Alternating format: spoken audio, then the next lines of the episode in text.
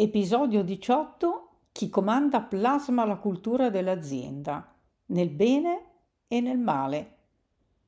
Infatti la cultura aziendale è un modo sia di vedere sia di non vedere. E allora possiamo chiederci quanto l'assenza di autoconsapevolezza delle proprie zone erronee negli individui che guidano l'azienda possa portare a distorsioni decisionali assolutamente pericolose?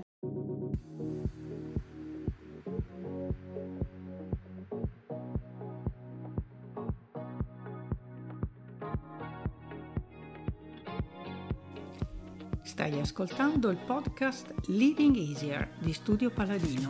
Strumenti, risorse e spunti di riflessione per affrontare il tuo compito di leader in modo più efficace, con più facilità e meno stress.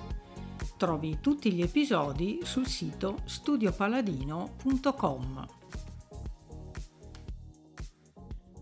La cultura riguarda tanto le pratiche che le azioni, quanto le convinzioni che atteggiamenti o disposizioni di pensiero. Con i propri valori, convinzioni e azioni, la dirigenza esprime chiare preferenze di come le cose si fanno qui. Le linee guida e le norme, le pratiche quotidiane influenzano le azioni e i comportamenti che a loro volta vanno a modellare nel tempo e con i processi di socializzazione e affiliazione le attese, gli atteggiamenti e le convinzioni che a loro volta influenzano azioni e comportamenti in un processo circolare che si autoperpetua. L'agire concreto e visibile del top management sostiene valori e convinzioni tali da conferire all'organizzazione una personalità che gli somiglia. Ogni aspetto dell'agire, delle azioni quotidiane, ciò che si fa e non si fa, ciò che si permette e favorisce e ciò che viene ritenuto non appropriato, costituisce un segnale all'intera organizzazione di ciò che è importante.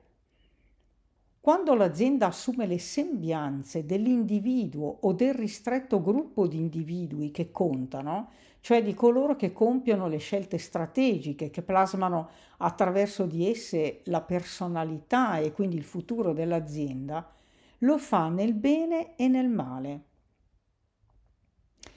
Le aree di inconsapevolezza di questi individui, cioè le loro convinzioni erronee, le loro distorsioni della realtà, le loro illusioni, le loro fissazioni, spesso addirittura le loro patologie, diventano modelli distruttivi di comportamento aziendale. Ecco che come per l'individuo la non consapevolezza di queste zone erronee della propria mappa mentale porta a comportamenti spesso disfunzionali, così queste zone grigie vengono trasferite all'immagine che l'azienda si crea della propria realtà e di quella circostante, all'impostazione delle strategie, alle scelte tattiche, alle impostazioni organizzative, alle modalità di comunicazione, eccetera. Così come avviene purtroppo spesso anche nei grandi fenomeni sociali, dove l'autoinganno e l'illusione collettiva porta alla rovina interi popoli, così gli stessi meccanismi, se non portati alla consapevolezza, permangono e permeano le decisioni strategiche e il comportamento aziendale, frenando il successo dell'azienda nella migliore delle ipotesi, o deviando l'energia verso canali morti o peggio ancora minando le fondamenta dell'azienda e portandola all'autodistruzione.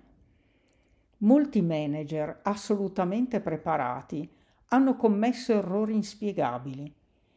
Il fatto è che le nostre scuole, università e master compresi, possono sfornare, quando di ottimo livello, persone con alte skill tecniche, ma dimenticano di facilitare il loro sviluppo dell'intelligenza emotiva, che parte appunto dall'autoconsapevolezza, per metterla al servizio anche del loro importante ruolo lavorativo, oltre che in ambito privato, perché entrambi gli aspetti hanno un importantissimo impatto sociale.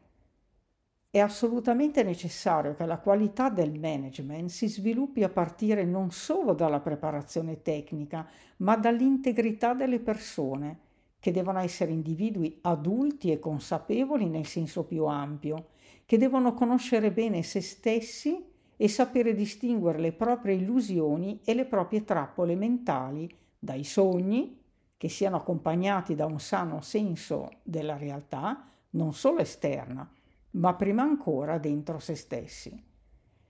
E parallelamente è assolutamente necessario che le culture aziendali siano impostate in modo da avere una sufficiente omogeneità di approccio, ma che rispettino il principio della varietà necessaria, quella cioè che consente di affrontare con successo un'ampia varietà di fattori attraverso un'ampia varietà di risorse. Ne ho parlato in alcuni articoli nel mio sito riguardanti la resilienza delle aziende. Quindi l'approccio di intervento è duplice.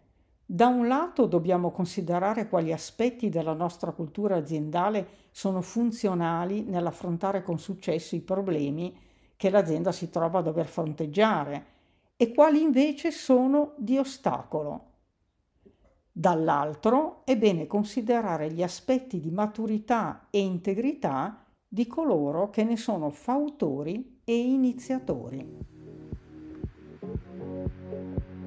Abbi cura del tuo carattere, la vera base di un'autentica leadership.